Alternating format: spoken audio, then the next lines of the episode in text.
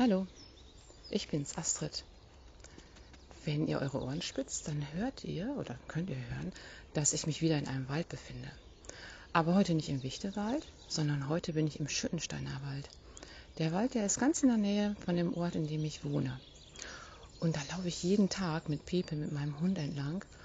Und an dem Wald, da ist ein Hof, da gibt es ganz viele verschiedene Tiere. Da gibt es Hühner und Dammwild, äh, Kaninchen, sogar ganz, ganz große, die heißen Deutscher Riese.